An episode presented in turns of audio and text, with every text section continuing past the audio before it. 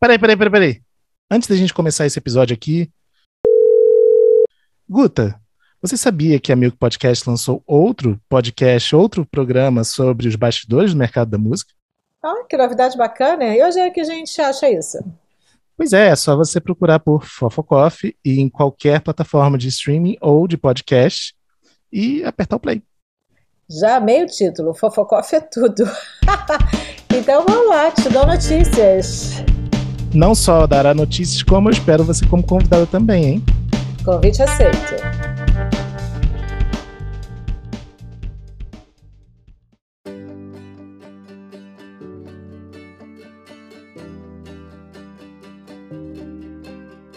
Bem-vindos ao 11 episódio do Fast Forward, ou FF Podcast, como a gente chama por aqui.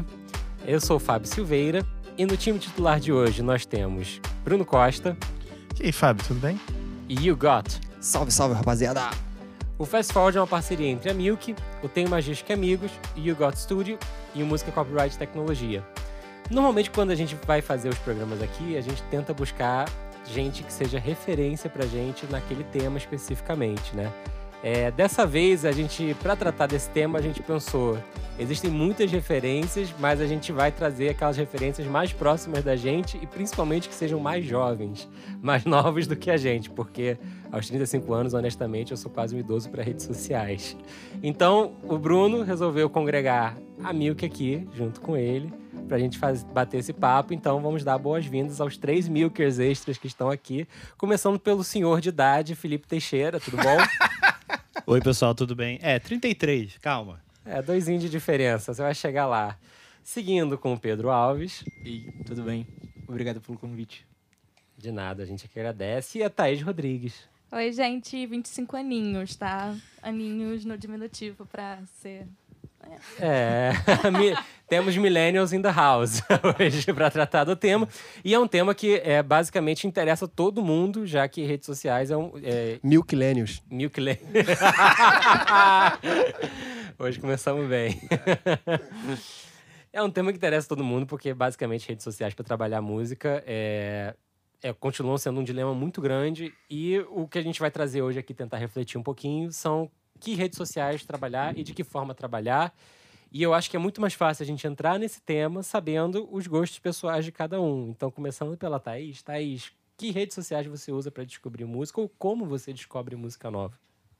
Cara, eu sou da época do Last FM, então, assim, buscar coisas novas. É Convidada é... errada, hein? Voltou lá atrás. Não, ah, podia ser mais Space, calma. É. Não, podia ser mais Space, mas, assim, eu sou da época do Last FM, é só pra, assim, contextualizar, né? Tipo, a minha paixão, que é assim. É uma coisa muito forte em mim. Então, desde o Last FM, eu tenho essa, essa coisa dentro de mim de buscar artistas novos e que parecem com os artistas que eu gosto. Mas, atualmente, é, é sem dúvida o Release Radar do Spotify. E vou pesquisando gente no YouTube. E acho que é basicamente isso. E rede social, é, Instagram, Facebook, você usa alguma para com essa finalidade ou não? Meio que é outra finalidade para você? É, quando acontece isso de descobrir artistas novos, é sempre um artista que eu sigo que faz meio que a ponte, sabe? É como se nós fôssemos melhores amigos.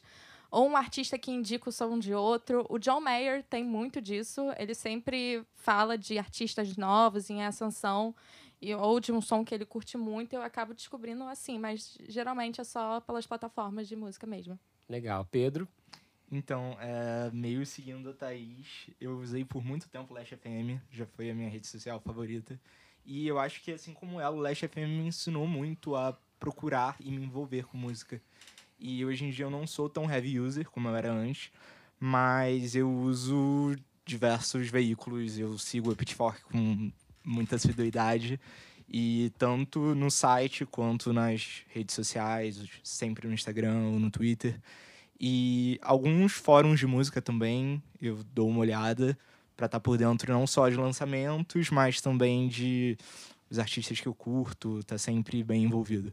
Legal. Eu vou pular o Bruno porque ele já vai na pergunta seguinte e o Felipe que está aqui novamente. Conta aí, Felipe, do lado dos seus 33 anos, é. Jesus. Então, o que você é, tem a dizer? principalmente o Spotify, eu acho legal também que o Spotify tem é, playlists de não necessariamente de, de perfis de redes sociais, mas de, por exemplo, a Pitchfork tem uma playlist que atualiza toda semana, o, a Colors, então outros veículos da internet que não necessariamente são é, focados em rede social tem playlist lá. Eu acho que é bom para fugir um pouquinho também da, do, do editorialzão, assim. Ah, curadores externos. Assim, É, né? é. E hum, acho que tem um pouquinho de Twitter também, que, eu, que eu, o Twitter eu sigo, eu não escrevo muito, mas eu fico vendo. E para denunciar um pouquinho a idade também, tem uma outra newsletter. Olha, rapaz.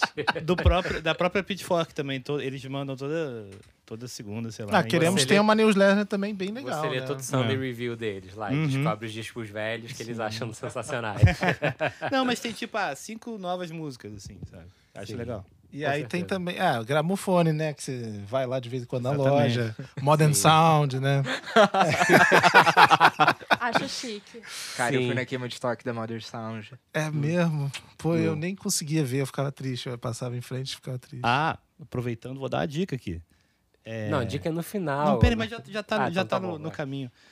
A Amazon começou a vender vinil pro Brasil e se você botar lá na Amazon vinil e botar menor preço, vai encontrar umas raridades legais. Eu comprei dois.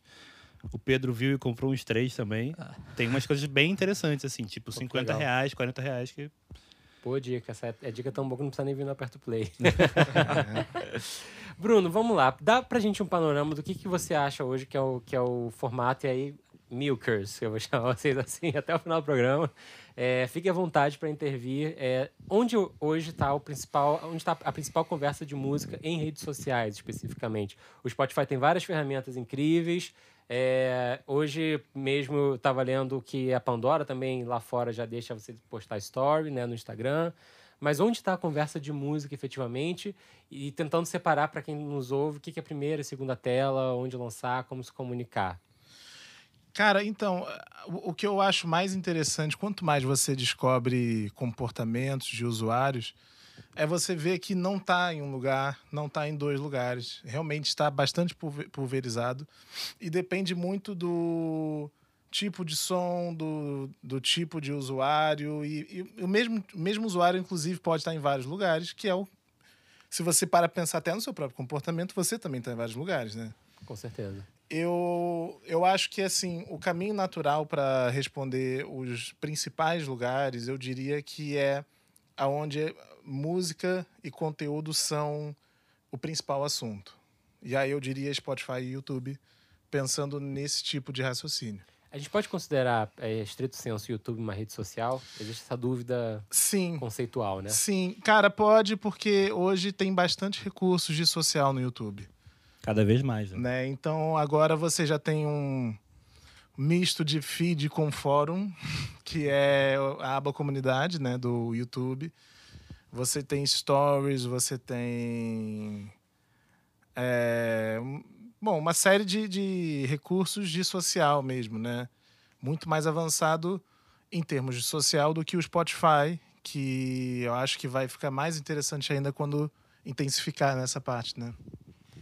E assim como em outras redes também, é, o YouTube vem, ao longo desse tempo, buscando é, e, e inovando em recursos para que os usuários permaneçam cada vez mais tempo dentro da plataforma e que possam né, é, acessar a diversos tipos de conteúdos dos seus artistas favoritos. Isso que é o mais legal, né? Tipo, fica mais um pouquinho. É tipo, tipo tem essa, essa coisa que é muito legal. É porque eu fico pensando no seguinte, vamos, vamos fazer um recorte por redes, né? O Instagram. É, o Instagram a gente trata muito como uma rede social de awareness, né? De, de descoberta e conhecimento para música tal, ela existe hoje, né? Eles colocaram umas ferramentas novas, colocaram elas no ar esse ano, que foi a possibilidade de adicionar música aos stories, né? N coisas, mas eu, eu tá, salvo pela talvez a minha ignorância, ainda não vi cases ou coisas interessantes de uso que de fato resultem em descoberta de música nova, né? Vocês têm eh, no radar coisas legais assim ou ainda é muito iniciante de fato e não, não aparece de alguma forma nesse sistema? Vou passar a bola para para Thaís. Então, é, faz o quê? Um mês? É, por aí. Deve ter um mês. O Mark Ronson, ele, assim, dispensa comentários. Se estiver ouvindo, me liga. Vamos trabalhar juntos. Vamos ter que tra- estar traduzindo. É. É, ele lançou um álbum, inclusive ouçam. Não é uma dica, tipo, apenas ouçam. É um must. You must. Então, assim, o que que acontece? Ele fez uma parceria com a, Cri- com a King Princess, que é tipo uma. Eles chamam de Pop Rising Star. É Sim. isso? É a terminologia que eles usam. E ele fugiu, assim, de todas as expectativas das pessoas e lançou um clipe inteiro via stories, usando os stories. E ele não só subiu cortes dos vídeos, mas assim, ele pensou no formato, desde como que a King Princess e ele apareceriam nesse vídeo. Ele usou Legal. inserções é, dentro do vídeo, utilizou funções do próprio Instagram, tipo enquete. Tem uma cena que a King Princess sai de casa e ele fez uma enquete perguntando para as pessoas para onde você acha que ela tá indo? Pro nightclub ou, tipo, supermarket? E dentro desse, desse vídeo da associação de stories, as pessoas poderiam acessar filtros. Então, assim, ele fugiu completamente do YouTube, utilizou todas as funções possíveis dentro do Instagram para fazer um lançamento. E assim, pra mim foi genial e as pessoas até na época do lançamento desse clipe questionaram qual será o futuro do lançamento dos videoclipes e ficou no ar, sabe? Essa é uma pergunta maravilhosa pra gente falar, já que videoclipe, né? Esse aqui merece um tempo nesse programa. Porque videoclipe é, é engraçado, porque até hoje, em reuniões de marketing, a gente discute muito a coisa do videoclipe e, e gasta-se muito dinheiro, né? Se é um artista que tem uma estética, um visual, ele tenta gastar uma boa grana fazendo, entregando videoclipe de primeiríssima. E hoje a gente sabe que, em termos de ferramentas de orgânico, né, em todas as redes sociais, YouTube, Instagram, todas, o alcance é muito limitado, né? Em termos de, de, de audiência. Ele chegou, só um passo atrás, ele chegou a divulgar métricas disso depois, se teve um sucesso, ou como foi. É, não divulgou o que eu acompanhei, o pós. É, ele subiu isso, deixou disponível no highlight, claro, sem as enquetes, porque elas têm um, um tempo, elas expiram. É, deixou os filtros para as pessoas terem acesso e, posteriormente, subiu o vídeo completo, sem as inserções, sem tudo no YouTube. Mas ele não Imaginei, chegou a é. divulgar. Até mas porque eu- precisa monetizar, né? Vem essa outra Até parte. porque tem essa parte. Mas ele não chegou a compartilhar e nem falar mais nada a respeito. Mas, assim. Foi muito rápido, sabe? A gente ficou sabendo, tipo, foi muito instantâneo, né? Sim.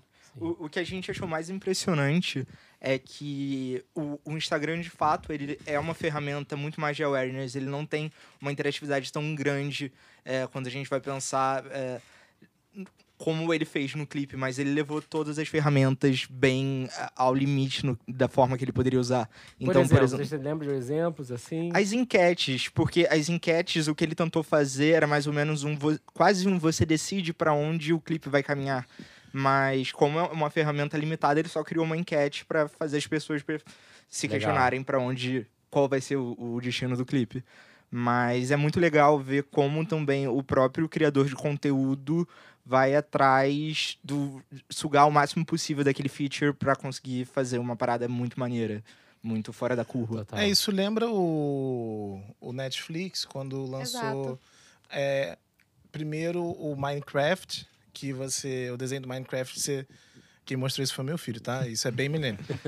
Não sei nem se é mineiro. Não, já é geração Z. é Geração coisa. Z. É, Ele mostrou que ele poderia decidir se pula ou não pula, se vai ou não vai, se ataca ou não ataca. E pouco tempo depois veio o Black Mirror também, com um episódio totalmente interativo. E aí, quando o pessoal, a Thaís e o Pedro, mostraram esse lance do, do Mark Ronson no, no Stories, foi a primeira coisa que me bateu, essa questão da interatividade, de gerar um engajamento né, maior, né? Você, quando você faz o usuário participar daquele, daquele momento. Assim como o YouTube faz com as premieres do. O quê? Sem querer dizer a minha idade aqui, mas eu tô lembrando. Quando eu era criança, cara, tinha uns livrinhos também, que era livro-jogo Aventura Fantástica. Puta que. Você. Eu- você, eu tive um, eu tive você, um. você chegava e falava assim, pô, é, vire para Você quer entrar na porta tal, vire pra esquerda, ou vire pra direita e, e vá para a página tal. No final, vira tudo igual o Minecraft, né? É, eu, cara, eu lembro de um case de uma de uma campanha. Você lembra, Felipe? Isso é tipo 2014, 2013. uma, uma campanha no YouTube é, que envolvia um urso. Do urso, lembro, pô, isso é um clássico.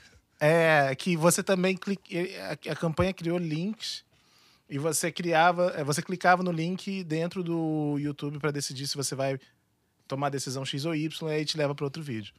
É, acho que esse recurso nem está mais disponível no YouTube, mas uma coisa que o YouTube fez em termos de interatividade para lançamentos foi a Premiere, né? Uhum. A possibilidade de você é, interagir com o artista no momento da estreia. E anunciar essa estreia de um, de um clipe ou de um vídeo É, antes, né? criar um lembrete, que é Sim. importante também. Tem né? um- Montagem regressiva. Exatamente. Tem, um- pra- tem um case que, que eu vi do, dessa, de uma Premiere, que é assim, quando você tem é, a página né, da, da Premiere do YouTube, você, você pode escolher um, um thumbnail né, para o vídeo. Aí você escolhe, ah, eu quero botar a capa do álbum, a capa do clipe, etc. E aí a Taylor Swift fez um que era uma foto dela no computador, esperando a Premiere. que era uma forma de anunciar que ela estaria presente na, na Premiere. Legal. E aí, ao longo de algumas horas, ela foi trocando as fotos pra, de fato, sabe, atiçar ainda mais os fãs. De, tipo, ah, ela tá lá realmente, sabe? Todas as Eu fotos foram tiradas duas semanas antes, mas deu essa impressão. Ela é um monstro, né, gente? É. Convenhamos. Eu acho interessante porque eh, são sempre soluções é, customizadas, nunca são soluções, é, ideias que são- seguem um padrão, né? É o que a gente já falou em outros episódios que não tem muito mais regra. Todo mundo tem que inventar um pouquinho de acordo com o que existe. Cara, é basicamente ser criativo em cima das features que já existem, né? É isso que o Mark Ronson fez, tipo, um clipe, entre aspas, interativo, mas é, são recursos que tá aí há mó tempão, sabe? Total. E eu acho interessante a coisa do, do videoclipe, a gente pegando um pouquinho esse recorte, porque na verdade quando a gente fala de rede social, a gente está falando mais, muito mais de imagem do que de áudio, né?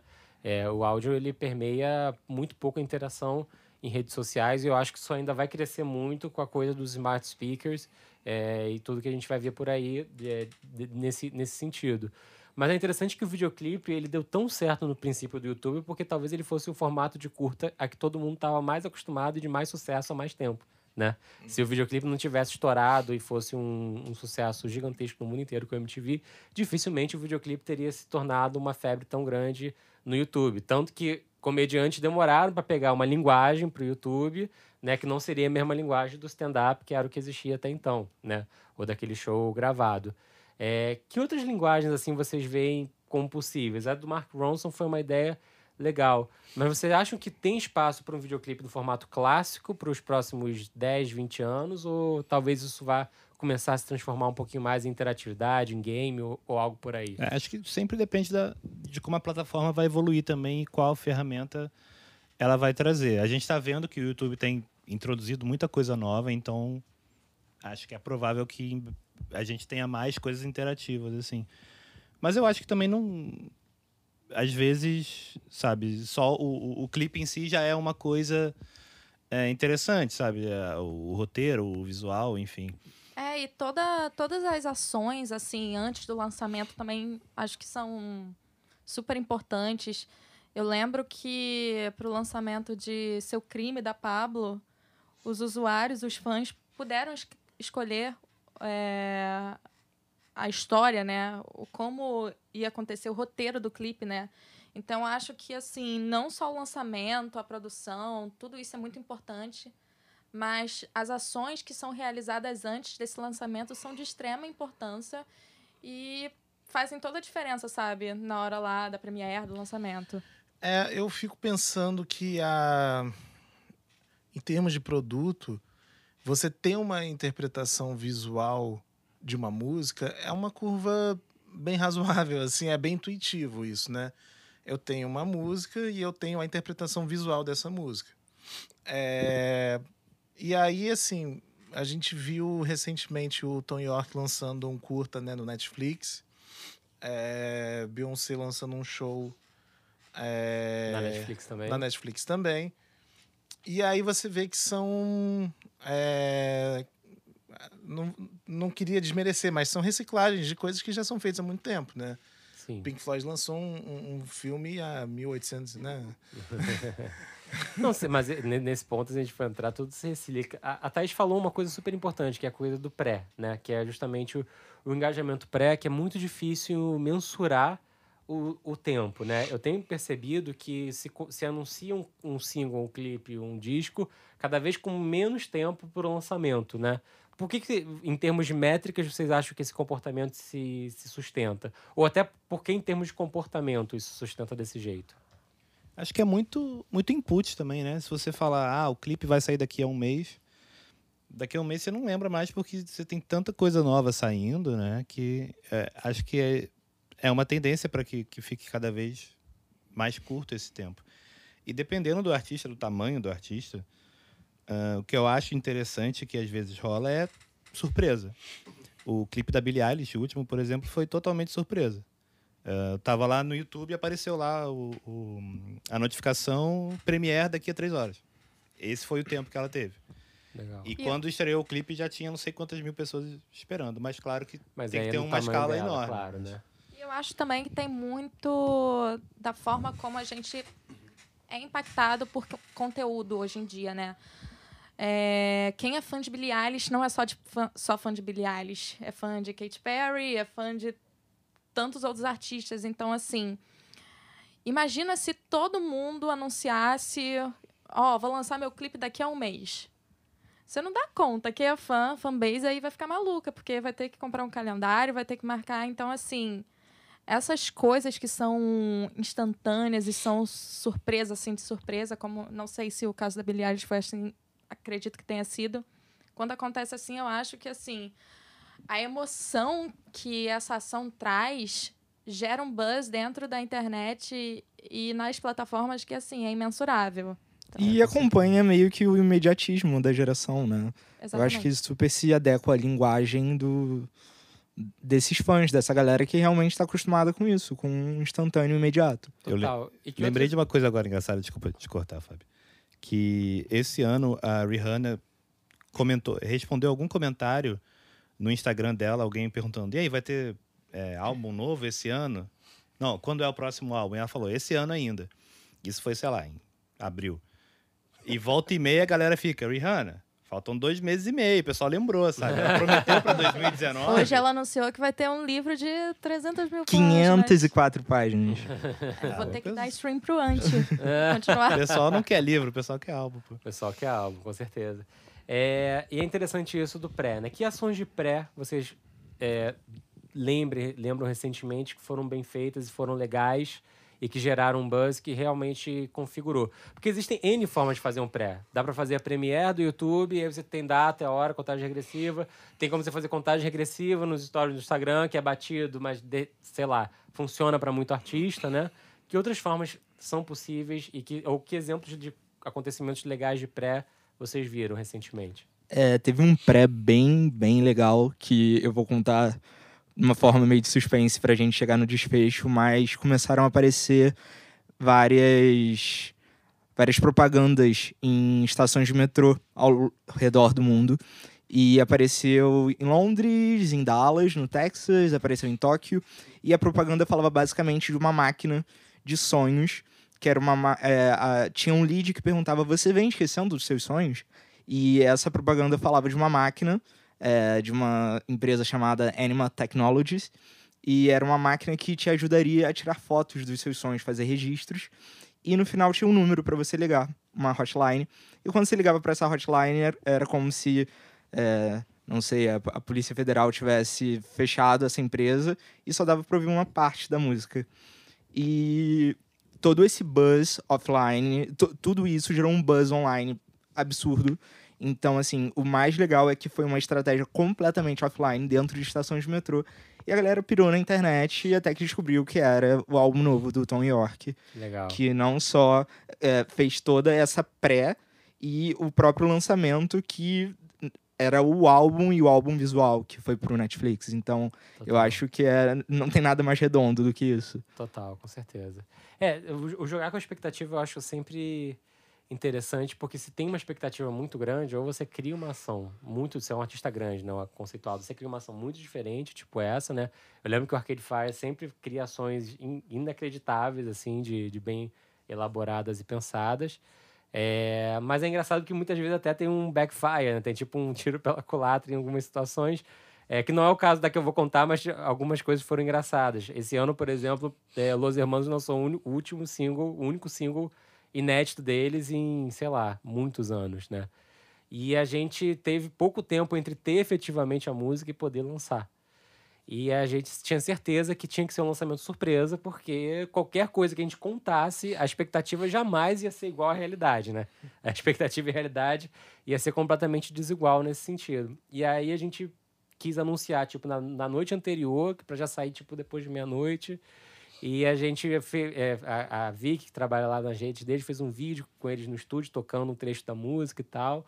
Colocou isso, a gente subiu isso no Instagram e só deu a data do dia seguinte. E aí teve fã que começou a pirar que ia, que ia vir coisa nova e tal. E aí tem os fãs que são os fãs nihilistas, né? Que são, eles são pessimistas por, por natureza. E eles começaram um movimento de convencer todos os outros fãs que estavam lá na, na timeline comentando, dizendo, caraca, música nova e tal. Aí começaram a tentar convencer eles que não, cara, eles vão tocar na turnê essa música da Banda do Mar. Olha, repara como essa música é a música da Banda do Mar. Aí eu fiquei tão noiado, sabe? Que eu entrei no, no, no entrei no, no stream, peguei para escutar a música e falei, cara, mas nem os acordes são iguais, saca? E aí é, é impressionante como quando joga com a expectativa tem um negativismo de certos fãs que começaram e efetivamente conseguiram derrubar um pouquinho o hype em cima da parada porque eles tinham certeza de que não ia vir música nova, né? Então aí você ficou pensando se não era melhor ter explicado um pouco antes? Não, pior que não. Porque depois que saiu e foi um boom e aí deu tudo certo, sabe? Sei, sei. Mas tem casos que vão, iam dar certo de, independentemente. É, e, e, dá pra ser um pouquinho mais seguro e tranquilo com isso. Engraçado, né? O poder da fanbase, né? É, já, é um outro tema também que é papo pra manga. É, eles conseguiram, tipo, criar um diálogo entre eles mesmos pra, tipo, e aqueceram o, o lançamento entre eles, sabe? É, é também é muito comum, assim. Na real, é, o pré é, é, um, é um trabalho que é sempre divertido para quem está fazendo, quando, principalmente quando envolve mistério, né?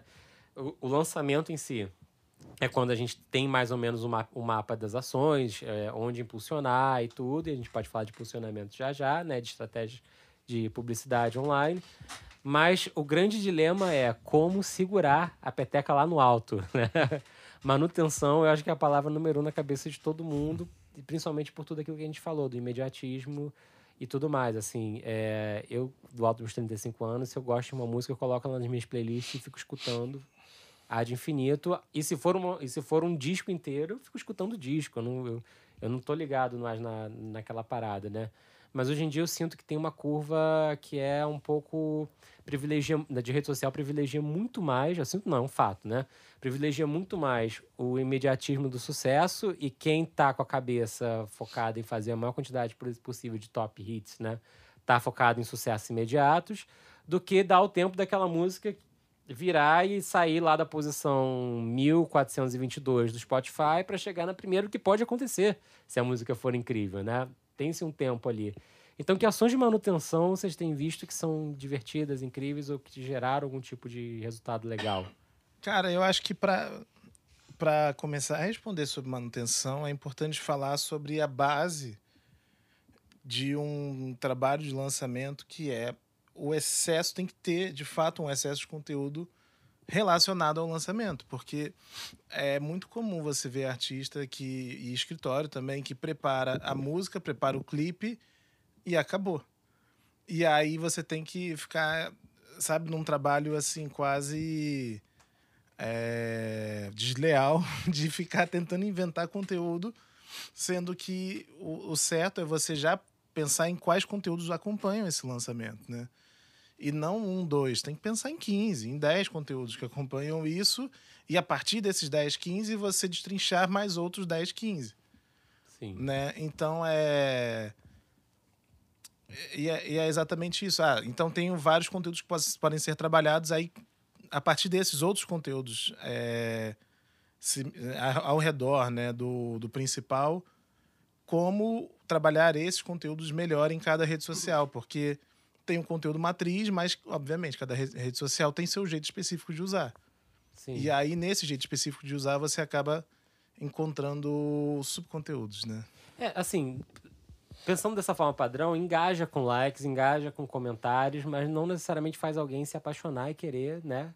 Putz, como é que eu não descobri isso antes? Eu acho que o que tá todo mundo atrás é o putz, é a reação do fã de, de um potencial fã de putz, como é que eu nunca ouvi isso antes? né? É, mas o lance é, se você tem todos esses conteúdos que chegam antes e depois do lançamento, você está trabalhando o algoritmo de todas essas redes.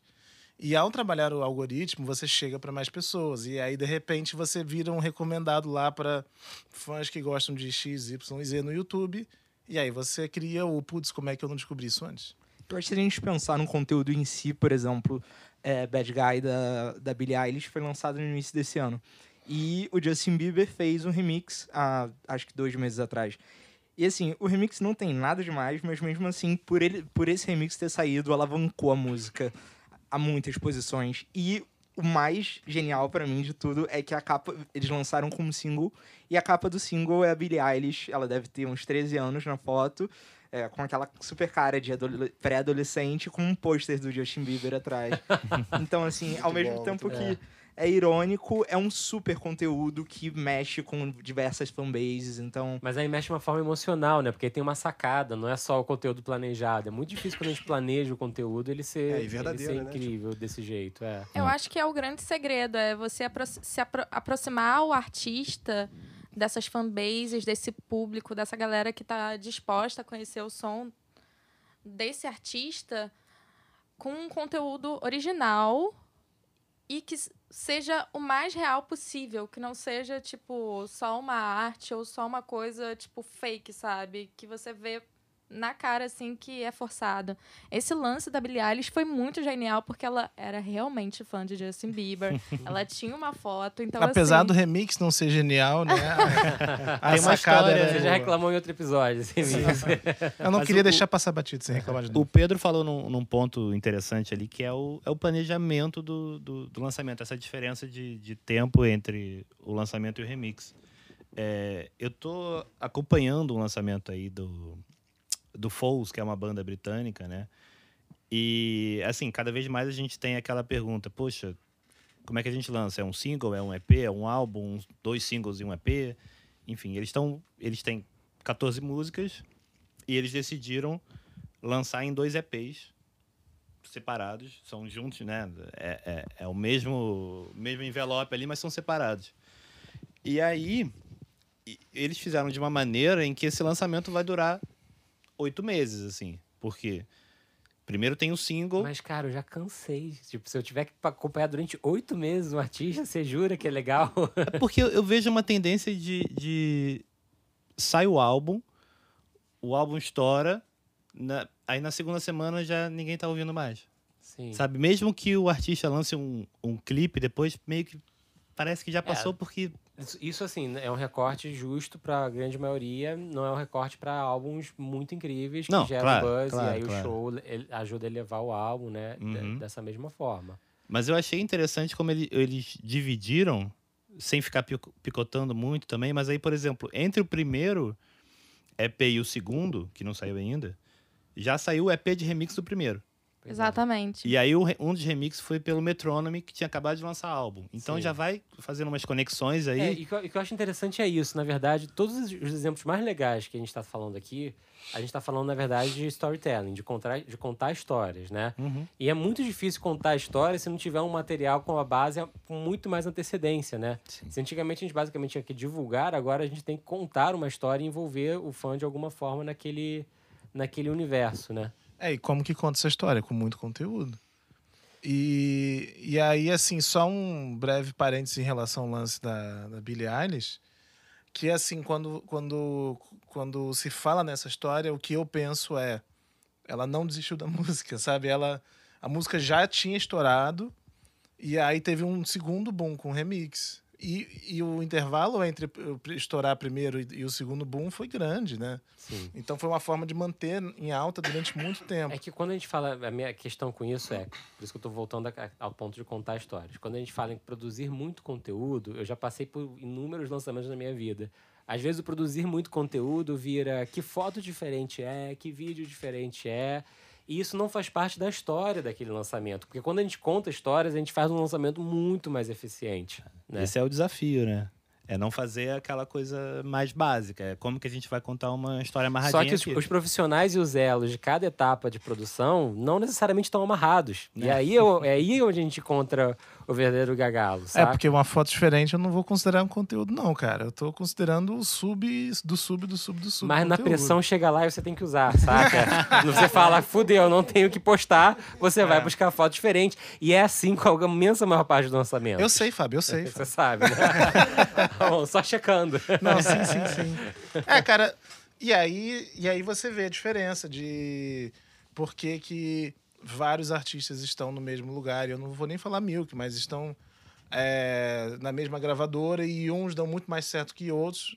É, é o fluxo de trabalho mesmo, é, é a equipe que está trabalhando. Eu acho que quanto mais você tem é, uma gestão fluida de- dessa linha de produção e, tipo, é, a pessoa do marketing tá conectada com, com o resto da, da galera de produção.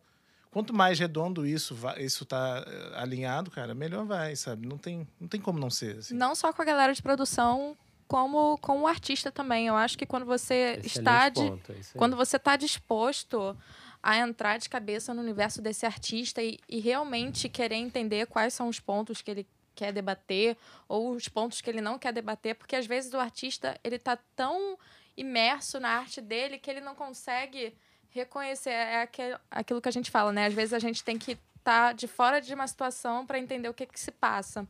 Então é muito importante você, o profissional de marketing, a galera de produção, parar, ok, o que, que esse artista quer? O que, que ele está querendo com, com esse conteúdo, com essa música, com esse single, com esse EP, com esse álbum, com esse clipe? Qual é o objetivo disso? O que, que ele está querendo dizer pra gente? E a partir dessa consciência, desse entendimento, trabalhar quais são as responsabilidades junto ao artista, sabe? De poder contar essa história em diversos canais e de formas diferentes. E falando do ponto de vista assim da produção musical e, da- e do, do, do estúdio mesmo, assim, quanto menos fabricado o artista é, quanto mais autêntico ele é, quanto mais único ele é, mais subsídio Ele e mais dar, fácil é. fica fica para depois a- a- a- o jogo do marketing acontecer. Você não precisa fabricar mais nada, porque é, o, o, o cara já é tão único, a, ou a mulher, o, o, o artista já é tão já é tão sensacional que simplesmente as coisas acontecem. Você tem muito storytelling para contar porque tem muita coisa ali por trás daquela música. É isso, e, e foi uma coisa que a Camila falou muito no episódio dela, episódio 3 é, do Fast Forward, falando justamente sobre esse ponto, né?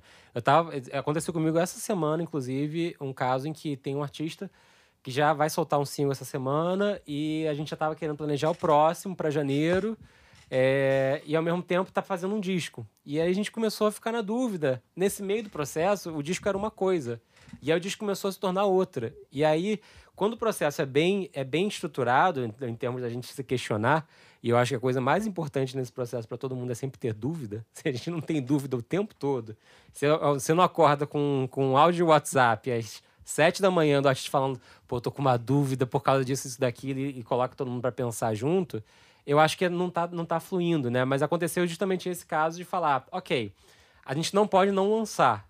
E a gente tem material para lançar, certo? Ou seja, eu não vou, me- eu não vou ceder a uma pressão de lógica de rede social, porque eu- mas ao mesmo tempo eu vou reconhecer que ela existe. Então, do que, que eu tenho aqui, do que, tá, que existe, que é uma continuação lógica de contar história desse single que você está lançando essa semana e vamos trabalhar em cima dessa música. Também é a melhor música para ser a, a a seguinte? Todo mundo concordou na mesa, ok. Então vamos trabalhar em cima dela enquanto a gente entende o que que é esse projeto maior, que está tá tomando forma e que é uma coisa viva.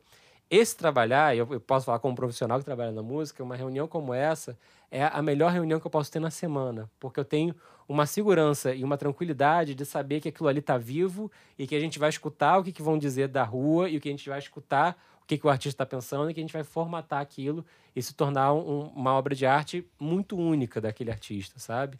Então eu sinto que realmente tem esse processo de contar a história, quanto mais todo mundo está envolvido desde o zero, é, mel- é melhor, mas envolve uma sensibilidade muito grande também, né? Envolve, cara, porque o lance é. E aí o que torna também tudo mais divertido e único, de certa forma, é. É você entendendo, tendo essa interface com o artista, principalmente como a Thaís falou, e não só o artista, o produtor, etc., você entende é que algumas coisas têm variáveis, tipo, vamos supor, ah, o artista fica muito inseguro no estúdio, então filmar o making off dele no estúdio vai ser algo ruim. Vai ser invasivo, ele não vai se sentir confortável, não vai dar o melhor dele, E não sabe? vai ser um bom Sim. conteúdo também pra assistir. Até porque quem gosta de conteúdo de estúdio, a menos que seja a melhor banda do mundo que eu tocando no É, estúdio. mas, né? é, mas é um clássico, né? Um making off, né? De É. estúdio. E. Melhor banda do mundo tocando. Não, não, sim, se, eu- se eu tiver. Eu posso ver horas de. Já que você citou, eu posso ver horas de sessions dos anos 70 do Pink Floyd no estúdio. Vou achar incrível. Não, mas o próprio Los Hermanos que você citou tem um, um making off deles, que é de um DVD, numa casa em Petrópolis, que eu acho foda. Isso. E esse processo todo eu achei incrível. Mas é de porque tá assistir. ali, né? Tá o, tá o processo criativo ali de verdade. Sim. É aquela Então- história que eu falei de aproximar o artista, sabe? Você mostrar, contar um pouco da, da rotina do artista, do processo criativo dele, das manias, isso é impagável, E aí sabe? é que tem uma pressão hoje pra mim não dar um match que briga com essa história, que é existe um processo que envolve uma, revelar uma intimidade, revelar um processo, até que ponto se revela, até que ponto não, porque também eu adoro a mística. Eu adoro não saber o que aconteceu e eu querer buscar como fã de música, né? Então tem, os do, tem as duas coisas acontecendo ali. Mas a, a parada de você precisar revelar e precisar ter insight, precisar se aprofundar, é completamente diferente de você mostrar a coisa pronta dizendo eu sou foda, isso aqui é foda, me acho foda por consequência, né? Que é a lógica que rege basicamente a música pop hoje na- nas redes sociais e que é quem meio que dita um pouquinho caminhos e, e- e vertentes possíveis de trabalho, né? Sim, mas aí, pra fechar, o bom, conteúdo, o bom conteúdo, ele é aquele assim. É interessante mostrar esse artista no estúdio? Não, porque ele fica travado. Então, você vai buscar outra coisa que seja interessante. Mas é interessante mostrar o Los Hermanos, acho que foi no segundo ou terceiro álbum no estúdio? Não sei, vamos ver. Pô, eles gravaram numa casa em Petrópolis, sabe? É, ou, perdão, na época, é, eles alugaram uma casa em Petrópolis, eles estão com esses processos. Eles ficaram dois meses isolados lá, gravando. Porra, então se tornou algo realmente interessante. Vamos, vamos captar esse conteúdo, sabe? É aquela coisa de tentar entender e também não fazer uma coisa só porque dá pra fazer. Ah, ah vamos pro estúdio? Pô, é. muitas vezes a gente só tem o dá pra, que dá pra fazer. e essa. Não, eu, eu concordo 100% do que a gente tá falando aqui. Sim, mas sim. é, o que eu tô dizendo é, muitas vezes existem muitos entraves do artista que não são nem do tipo, não funciona, não funciona no estúdio. E às vezes o entrave não é do artista, às vezes é, é ter partir do pressuposto que a rede social, o que o seu fã quer ver não é isso. E às vezes o que o fã quer é justamente ver, sei lá, da Anitta e a Anitta cantando no estúdio, pra ver, ah, é assim que funciona, ah, é assim, Cara, é assim que é o processo. Eu acho que se dá pra fazer mais ou menos é tentar entender que o resultado também vai ser mais ou menos, sabe? Basicamente isso. É, um lançamento agora, super atual, que foi 100% acompanhado de sessões, foi o último álbum da Lana Del Rey, que invariavelmente, pelo menos uma vez por mês, tinha uma session dela no, no Instagram. E servia tanto para mostrar uma certa vulnerabilidade, porque era tudo muito filmado de uma forma assim 100% caseira, parecia ter sido filmado com um iPhone 5, e ao mesmo tempo falar para os fãs que tá acontecendo, esse álbum tá saindo, as músicas têm arranjos fodas, então é, era muito de fazer tanto essa coisa intimista, mas ao mesmo tempo de qualidade. Então, eu acho que a gente volta novamente ao grande cerne da, da, da conversa, que é o conteúdo de qualidade. Eu acho É, o que, o, que, o que torna isso interessante, né? E aí você vai buscando, e aí você vai achando conteúdo a partir disso. E foi muito legal o pós também do lançamento, né, da Lana, que ela com o iPhone 5 dela, graças a Deus, já, já comprou um novo, aquelas. É, ela se propôs a fazer, acho que se eu não me engano, uma ou duas lives no, no Instagram dela, que é uma coisa que, tipo, não lembro a última vez que aconteceu, para falar sobre o processo de criação dela, para trocar com os fãs, os fãs enviando perguntas e é, a gente volta naquele ponto da vulner- vulnerabilidade, né? Qual é a proposta desse álbum, desse projeto audiovisual, sabe? E eu acho que foi tudo muito linear, muito certinho. É, e a coisa interessante nesse, nesse movimento é que justamente ela nunca fez isso, né? Ela não é uma artista que se expõe. Se fosse uma artista que tá lá todo dia no Stories, ah, mais, um Stories. live, é, tipo, Agora, esse, esse 180 aí foi, foi interessante, sabe? E outra coisa, um, um detalhe que eu achei curioso é, que a gente estava falando sobre videoclipe, o que que, como que vai evoluir esse, esse meio, né? Essa mídia. E tá, tá, tá surgindo, tá voltando agora essa coisa de, de você ter videoclipes duplos, né? Sim. Acaba o videoclipe e aí começa outra música logo em seguida e é um videoclipe só. Teve ela, teve a Rosalia, teve. É, faz parte, faz parte Tem de um- estratégia de umas lançamento, ondas, né, assim, fazer Até single duplo, né? Ou Como gente chamava antigamente split single, lá do lado, lado. B, né? Quando era da época do, do vinil 7 polegadas. Eu acho sempre interessante quando se, se tenta achar outros caminhos para estratégias, né? É interessante que o YouTube tem a ferramenta de Premiere, que você permite lançar com antecedência. E na semana passada, o Nick Cave, que lançou um disco, o Ghostin, ele utilizou a ferramenta de Premiere para lançar o disco. E ele falou: legal, vou lançar o disco via ferramenta de Premiere. Eu acho que saiu ao mesmo tempo no Steam, não estou lembrado exatamente no, no restante das plataformas.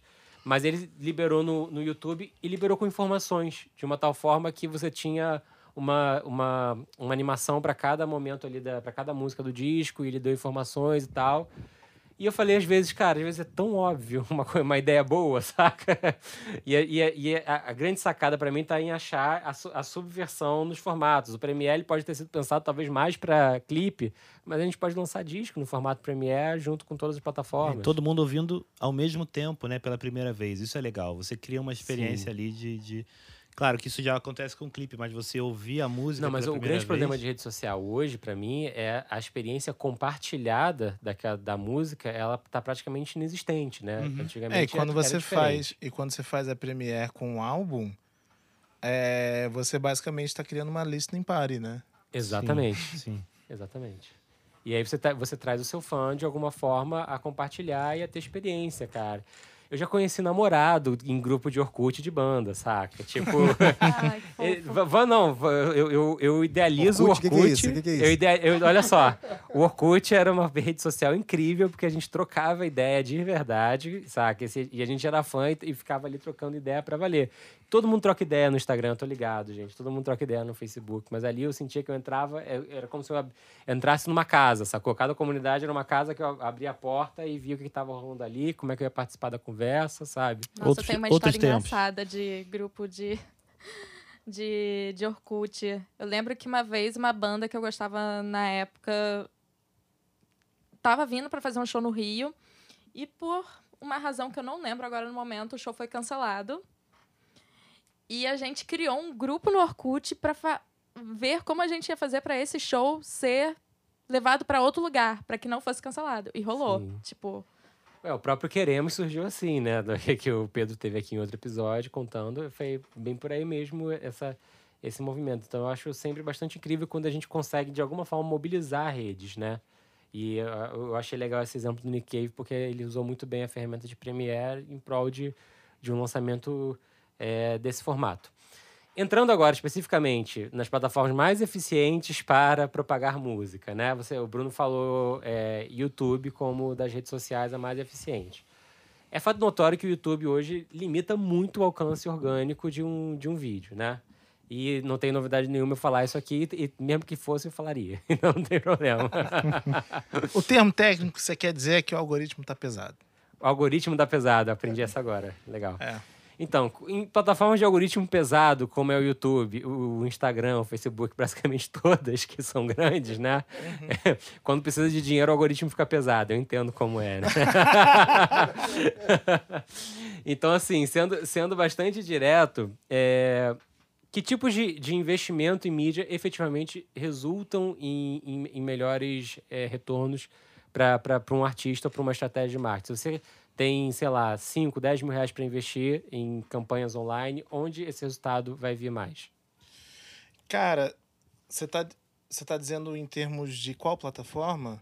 Em termos de resultados de visualizações, de pessoas novas descobrindo, que eu acho que é sempre o, o Sim, foco o de todo que- mundo, né? O que, eu, o que eu acho que é o mais eficiente é quando você tem um planejamento de conteúdo bem redondo e você pensa o plano de mídia em cima do planejamento de conteúdo.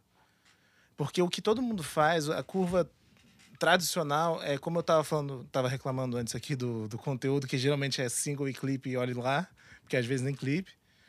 É, se você tem um planejamento de conteúdo, olha, são essas ações que vão acontecer de pré e essas de manutenção, e você faz o, o plano de mídia em cima disso, você consegue aproveitar ao máximo, sabe? Porque em vez de você botar 100% do seu dinheiro em um lugar só e torcer pro melhor, você vai fazer isso de- desde a da, da, da pré. E já na pré você consegue ver o que está dando mais certo, o que está dando menos certo e ir otimizando ao longo do processo, né? Então, em vez de, em vez de dar um tiro gigante em uma, duas, três semanas, você dá em dois meses, sabe? Alguns casos um pouco menos, alguns casos um pouco mais. Mas eles se engajam no pré. E saiu o, o single e o clipe. Qual é a melhor forma de investimento para gerar retornos? Então, aí você investir não só no, no conteúdo Hero, né, que é esse, Que é o principal. que é o principal, mas no Hub Help que vem a seguir também. Por exemplo, exemplos práticos, vamos lá. Exe- Exemplos práticos é, e genéricos, tá? Mas é, isso vai ficando menos genérico quando você entra no mundo do artista. O, vídeos sobre explicação do artista sobre a letra, sobre a música, sobre o processo de gravação, sobre o show de lançamento, sobre uma turnê. É, conteúdos que vêm depois, né? É, que podem, um, servir para complementar o, o Hero, ou dois, servir para explicar mais sobre o artista ou sobre a música. Entendido, entendido. E geralmente quando você quer resultados de visualizações, efetivamente pessoas conhecendo mais, qual é a melhor plataforma para anunciar? Opa. É, Depende, porque assim, o, seu, o resultado que você quer é um número é, real ou é um número fictício? Opa, pergunta boa. Vamos supor que seja. Vamos partir do, do pressuposto que a gente te- esteja querendo o ideal, que é o número real, né? Cara, então, aí uma resposta muito técnica. Quando a gente fala de uma visualização no YouTube, a gente está falando de 30 segundos de vídeo assistido. Quando a gente fala de uma visualização no Facebook, no Instagram, a gente está falando de 3 segundos de vídeo assistido. Então, se você está com uma preocupação real, se as pessoas estão assistindo, consumindo e, e possivelmente até engajando, com certeza seria o YouTube nesse caso. Interessante. Então, é, voltamos. é, de- demos uma volta e paramos no YouTube de volta. É, mas aí, ao mesmo tempo, existem outros conteúdos que você pode trabalhar a nível de Hub Help no Instagram que vão construir um, um Traduz todo, Hub Help né? Oi? pra galera, traduz Eu Hub já, eu Help. já eu traduzi agora, pô. É, né? o que é Que são conteúdos. conteúdos que à ou têm relação direta com o Hero, que é a música, ou o clipe, ou ao vivo, etc.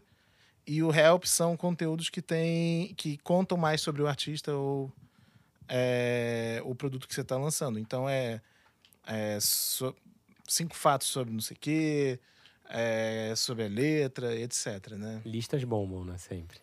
Listas bombam sempre, cara. E é bom porque você já sabe quanto que você vai ter que dedicar de tempo, né? E para aquilo ali. Ah, são cinco fatos. Então tá Sim. bom, eu escuto cinco fatos. Eu- Bruno, e, e esse frisson que tá rolando do TikTok? Hum, seja mais específico. É. Pessoal, a gente teve uma. Eu vou, eu vou abrir para todo mundo que a gente teve uma discussão longa aqui se a gente falava especificamente de TikTok nesse episódio ou não. Mas podemos falar sobre também. Porque na real. TikTok é uma plataforma de criação, né? E é diferente um pouco de todas as outras, ao mesmo tempo também é uma rede social. Bicho, é É. uma. É porque o quando a gente fala em é exatamente quando a gente fala em música do TikTok, a gente não geralmente na maior parte das vezes a gente não segue o artista, a gente segue alguém que usa a música do artista para fazer uma outra coisa. Então é, um, é uma, uma É a ultimate Uma coisa- plataforma de remix. né? Exatamente, A gente, a gente entendendo o remix como a lógica de funcionamento, né? Desde o momento em que surgiu a primeira pessoa fazendo um cover no YouTube, né? É. Até alguém dançando isso no YouTube, isso é um remix, é, um, é uma apropriação de conteúdo para ressignificar de alguma forma. Eu Aí- acho que é curioso pensar no TikTok como. Assim, vamos supor. Vamos imaginar uma música que tenha sido lançada, sei lá, quatro meses atrás. O TikTok tem o poder de colocar essa mesma música que foi lançada há quatro meses atrás no topo da, da playlist viral do Spotify. Sim. Então, assim, é uma ferramenta poderosa que a gente tem que olhar para ela e prestar muita atenção. E aí o motivo que isso funciona, basicamente, é pelo seguinte: o TikTok ele funciona em um termo que é, os colegas acima de 30 vão entender, que é, ele é basicamente uma gincana, né? Nossa senhora. Pegou pesado. Agora acho que até os acima de 50 entenderam. Essas coisas. É, Então ele, ele é uma gincana. Então é assim: tem o desafio do dia. Você tem que fazer esse desafio com essa hashtag. E aí você acaba sendo limitado de- por um, pelo desafio é, a fazer certos tipos de conteúdo, só que exatamente o direcionamento do que você tem que fazer te dá uma possibilidade mais criativa, sabe? Bom, eu já sei que eu tenho que partir disso, então as possibilidades são infinitas já a partir disso.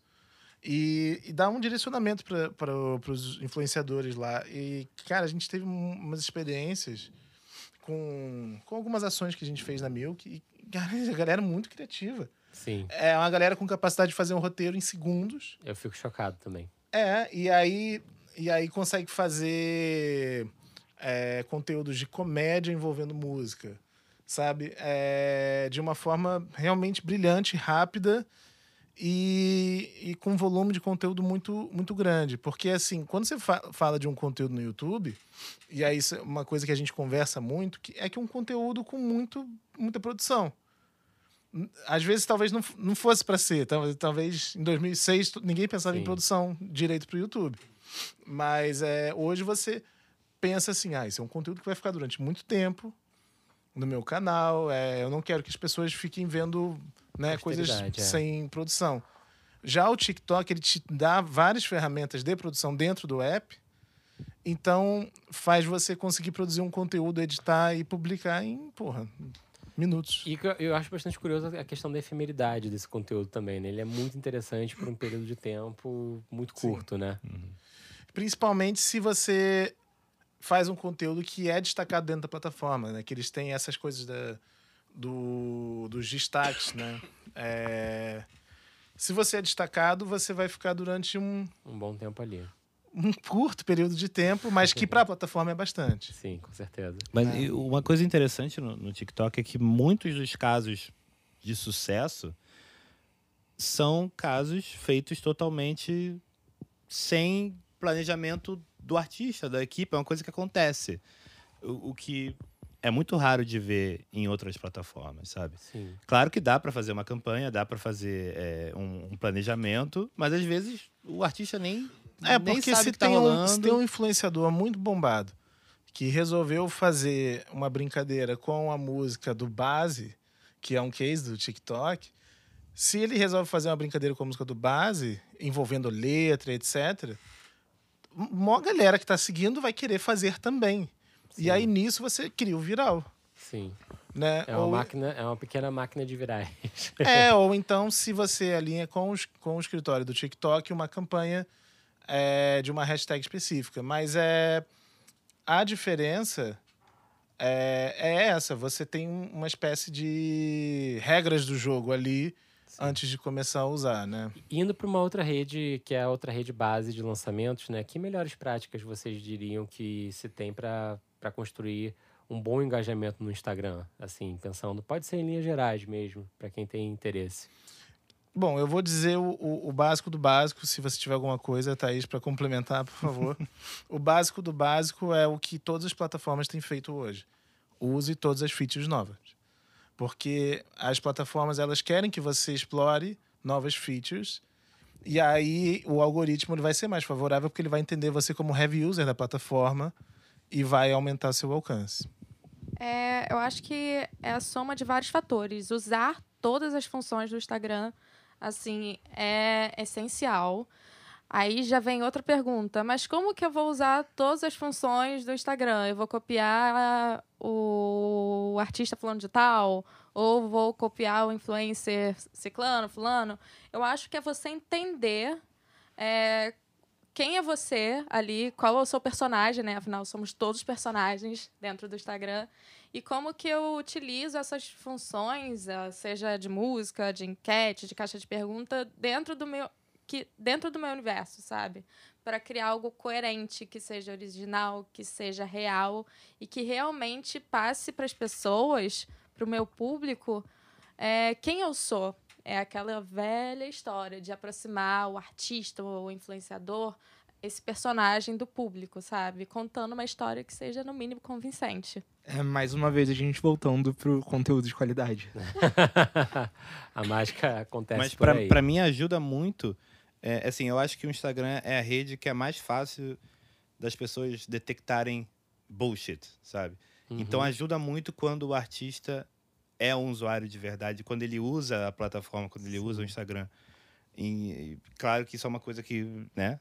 Óbvio, todo mundo pode aprender, mas quando é alguém que já, já tá ali no meio, que usa pessoalmente, ele vai saber é, contar a história dele de uma maneira que fique mais, Mais fluida, né? mais fluida. É, com certeza. Ainda que eu conheça artistas bem-sucedidos no Instagram que falem abertamente que é a equipe, que não é ele ali postando, né? Mas ao mesmo tempo a equipe se preocupa em gerar conteúdos com o artista. E aí se torna. É, o que não pode é a equipe tentar se fazer passar pelo artista. Aí não pode. Não, aí é tiro no pé É o que a total. gente falou lá no início de novo também. É você. Olha, artista, vamos aqui, vamos sentar, vamos conversar, vamos entender o que, que se passa na sua cabeça, vamos entender mais do seu universo para a gente poder trabalhar em equipe, sabe? Para ninguém se passar por ninguém. E esse, esse lance do Instagram é você realmente criar intimidade com a plataforma, sabe? É você entender para quem que você está falando. Porque, por exemplo, eu sou. Aqui somos apaixonados por música. Se amanhã ou depois eu começar a falar, sei lá, sobre ficção científica ou culinária, as pessoas vão. É, peraí, eu nem fui preparado para isso. Sim. Então, não só as pessoas, como o algoritmo também vai falar. É, o que, que tá É acontecendo? muito simples se desconstruir. É, para eu fazer a sua comunicação, eu tenho que entender como é que você se comunica. Básico. É isso, gente. Bora pro Aperta o Play, então? Bora.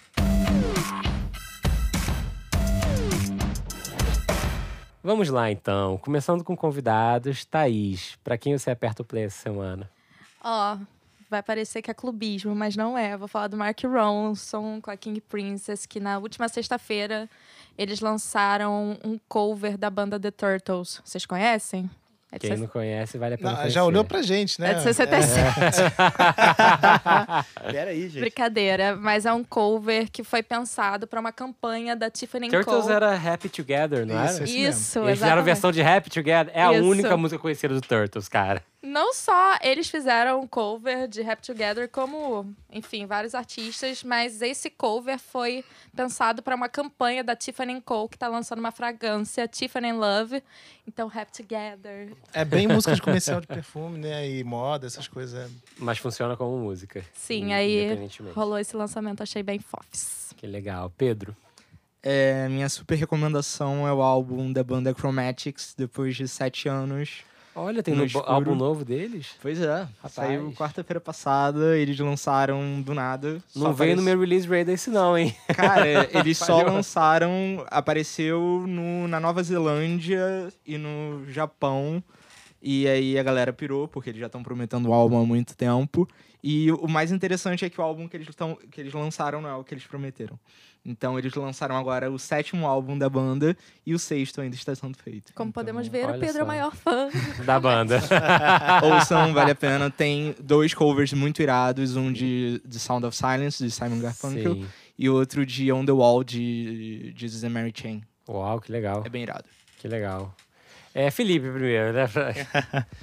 É, eu tenho acompanhado os últimos singles, que na verdade são os primeiros singles, ah, da Caroline Polachek, que é vocalista do, do Chairlift, que é uma banda americana que eu acho que nem existe mais, né? Ah, ela tá começando a carreira solo agora, ela lançou três singles. Tá vindo um álbum por aí, eu tô gostando bastante. assim. Hashtag volta chairlift. Volta Chairlift. É, Bruno. Fala.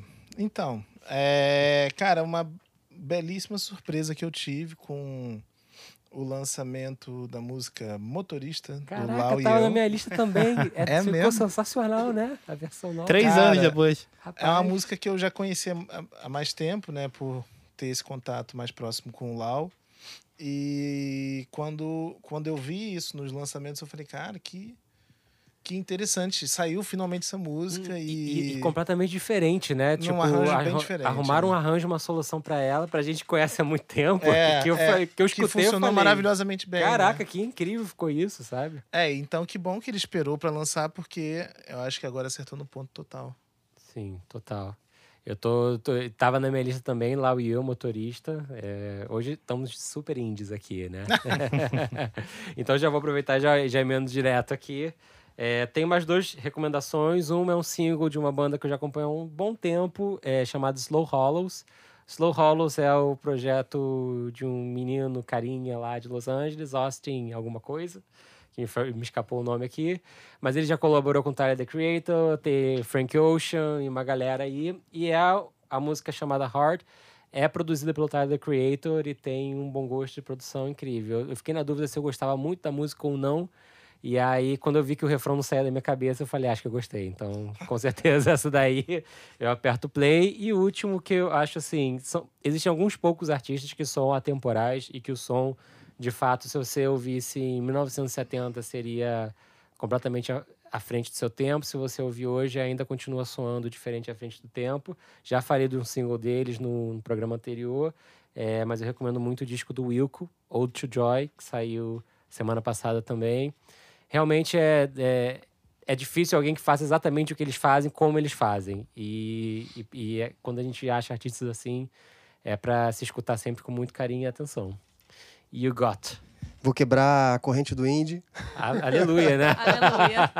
Não, tô escutando muita música latina esses dias. É, caiu pra mim, cara, um super feat de duas. Nem, nem pode chamar de feat, né? Pra mim é uma participação. É, Francisco El Hombre, que é uma super é, banda de mexicana brasileira lá de Campinas. Mas achei um pouco indie também, assim. Não saiu É muito indie, indie, não. é. É, não, sim, mas super latino, com, com, é, com a Bomba de Tempo, que é um. Cara, que- eu não falo nem que é uma banda, porque é um grupo. Quem já teve a experiência de, de ir a Buenos Aires, assim. Bomba de Tempo é um, é um grupo de percussão é, que toca, acho que toda segunda-feira naquele Centro Cultural Conex, é, que é um. Cara, que é um lugar foda de, de Buenos Aires.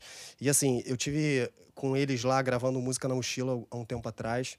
É, é aquela banda assim que a Argentina não tem muita tradição de, de percussão, né? Você pensa assim, os instrumentos argentinos não são... Tem o bumbo legueiro, tá? Que é um instrumento de percussão.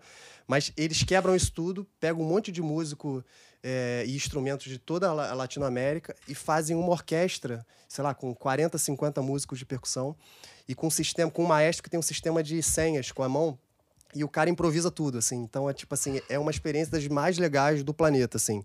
É, eles fazem um show que é praticamente todo instrumental, assim, é, todo percussivo. E aí, é, e totalmente com, com a linguagem dos sinais que, que é feita deles, assim, é fantástico. Vocês têm que ir se vocês forem a Buenos Aires. E Bomba de Tempo lançou uma música chamada Dami Cumbia, com o Francisco El Lombre. Que legal. Então fica aí novidades da Excelente. semana aí em espanhol. Cara, a playlist dessa semana, se houvesse, ela existisse, eu escutaria direto. Ai, poderia ficar aqui indicando música até amanhã. É. Vamos fazer, Thaís? Vamos fazer essa playlist do Aperto Play? Vamos. Ih, Ó, olha lá, terceirizei aqui, no ar. Prometeu, hein? Sabe Prometeram que- no ar, gente. Eu Você sabe, compro. eu vou dizer on the record, quando eu terceirizo, a coisa vai. Eita, agora foi, hein? A playlist acabou de ser criada aqui com o poder Opa. da Ah, mente. já recebi notificação Não, aqui. aliás, a gente devia botar na edição do, do episódio a música atrás, né? É porque tem as questões de liberação, enfim. Isso é um episódio à parte do É, Forward. próximo- Aproveitando o teaser. Gente, muito obrigado pela presença, Milkers todos, Thaís, Pedro, Felipe. Valeu. Obrigado. Obrigada. Eu Vou agradecer também. Eu não fui no- nominalmente convocado pelos agradecimentos, mas eu agradeço também. Mas a gente chama Obrigado pelo também. convite. Vamos titular. e até a próxima, pessoal. Até semana que vem. Valeu, até semana que vem, gente. O FF Podcast é produzido por Fábio Silveira, Bruno Costa, Guta Braga e You Got. O editor-chefe é Fábio Silveira. A gravação de áudio e edição final são feitos por You Got no You Got Studios, no Rio de Janeiro. A trilha sonora é de You Got e Bian. Até a próxima.